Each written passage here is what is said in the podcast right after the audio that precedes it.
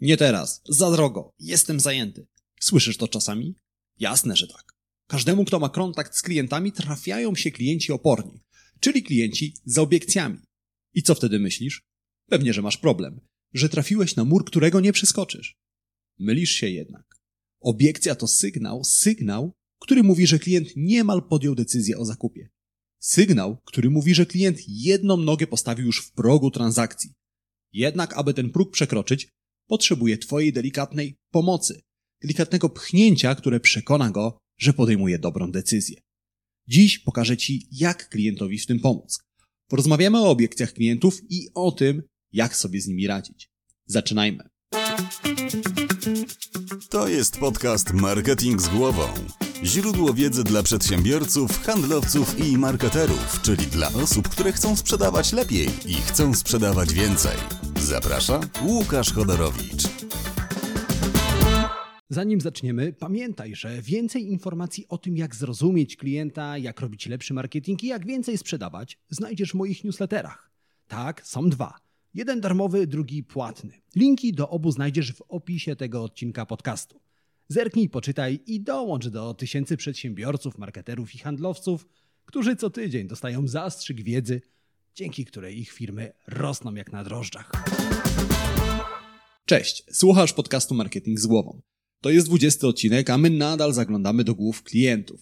Szukamy odpowiedzi na pytanie, jak klienci podejmują decyzję o zakupie, czyli dlaczego niektóre produkty sprzedają się lepiej po wyższej cenie, albo co sprawia, że ludzie są gotowi zapłacić za butelkę wody 200 zł.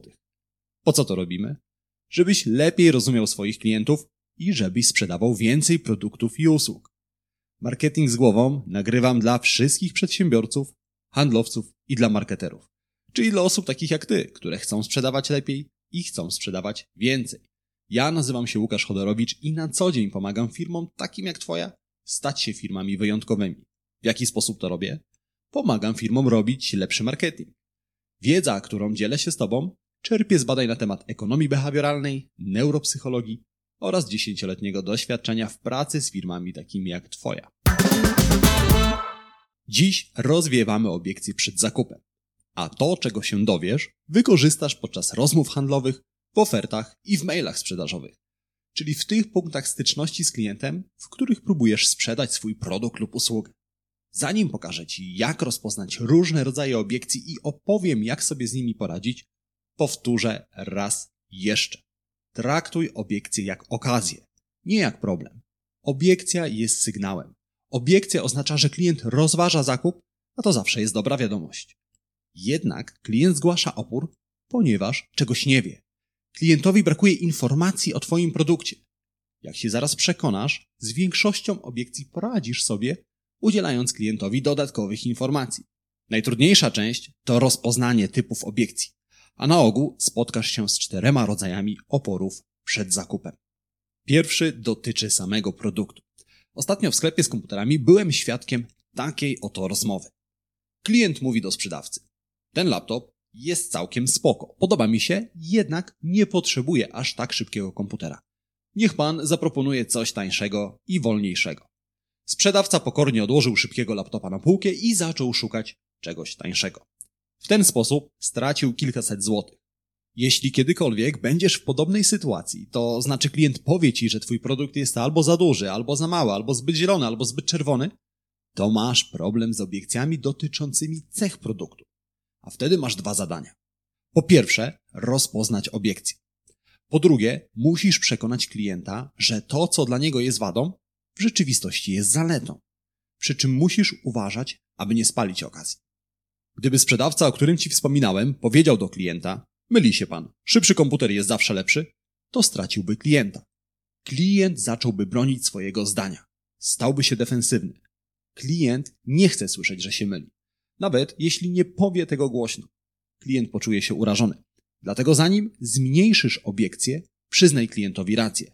Sprzedawca komputerów mógłby powiedzieć: Zgadzam się, ten komputer jest dość szybki, dlatego że to model z tego roku lub coś w tym stylu.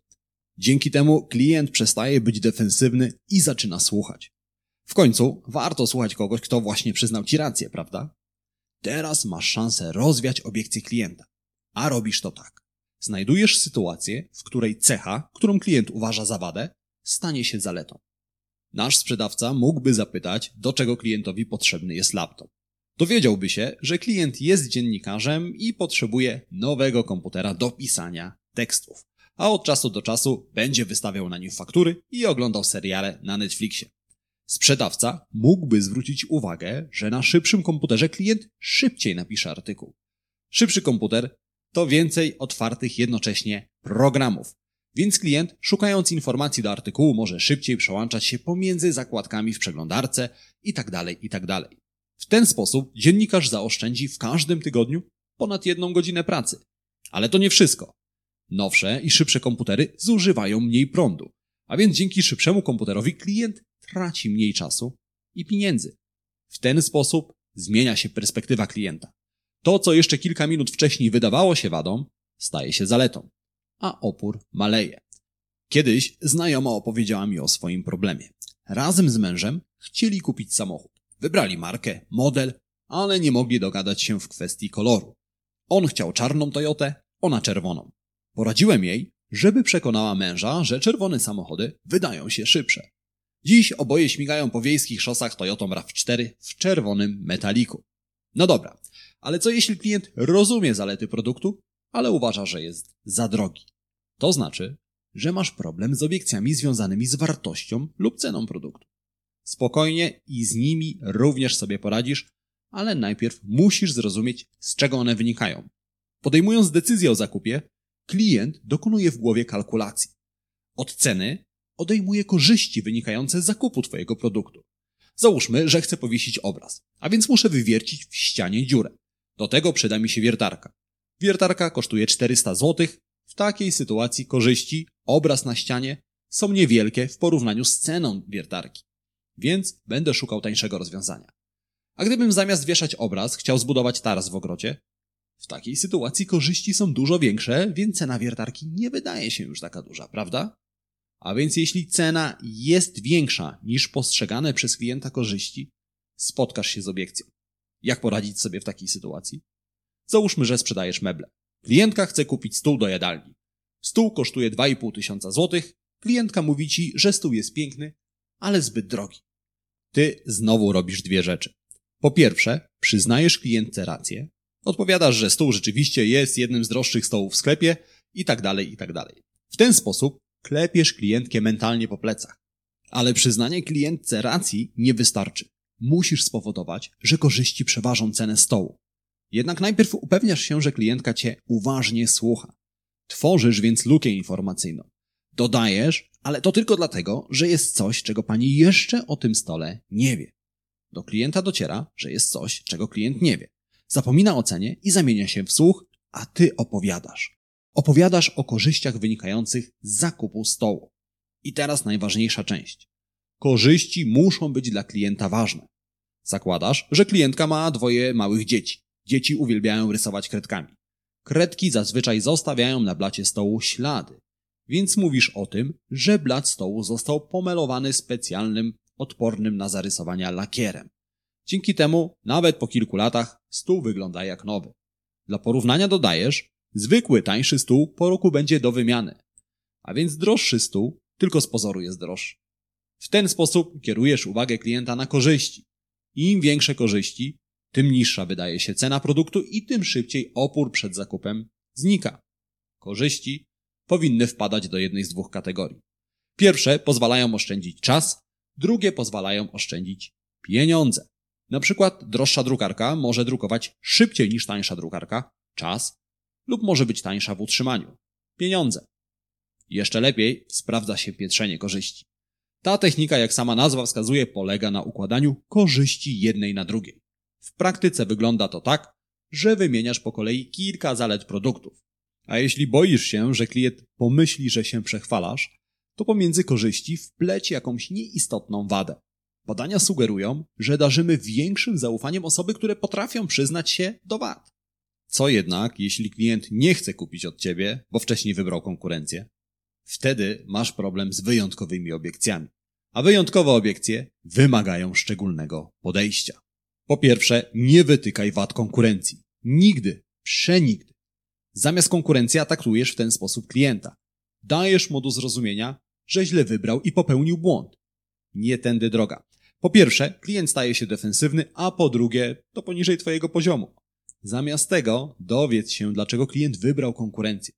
W ten sposób ustalisz, jaką przewagę według klienta ma nad Tobą konkurencja. Załóżmy, że firma oferująca catering chce podpisać umowę z dużą korporacją na dostawę 2000 obiadów dla pracowników. Problem polega na tym, że korporacja korzysta z usług innej firmy i nie zamierza się z nią rozstawać. Nasza firma proponuje rabaty, ale korporacja jest nieugięta. O co chodzi? Właściciel cateringu dowiaduje się, że konkurencja zdobyła serce klienta dodatkową usługą. Obiady dla pracowników pakowane są w plastikowe pojemniki, które później trzeba zutylizować. 2000 odpadów to każdego miesiąca sporo śmieci. A więc konkurencja zaproponowała, że w ramach współpracy odbierze od klienta wszystkie zużyte opakowania.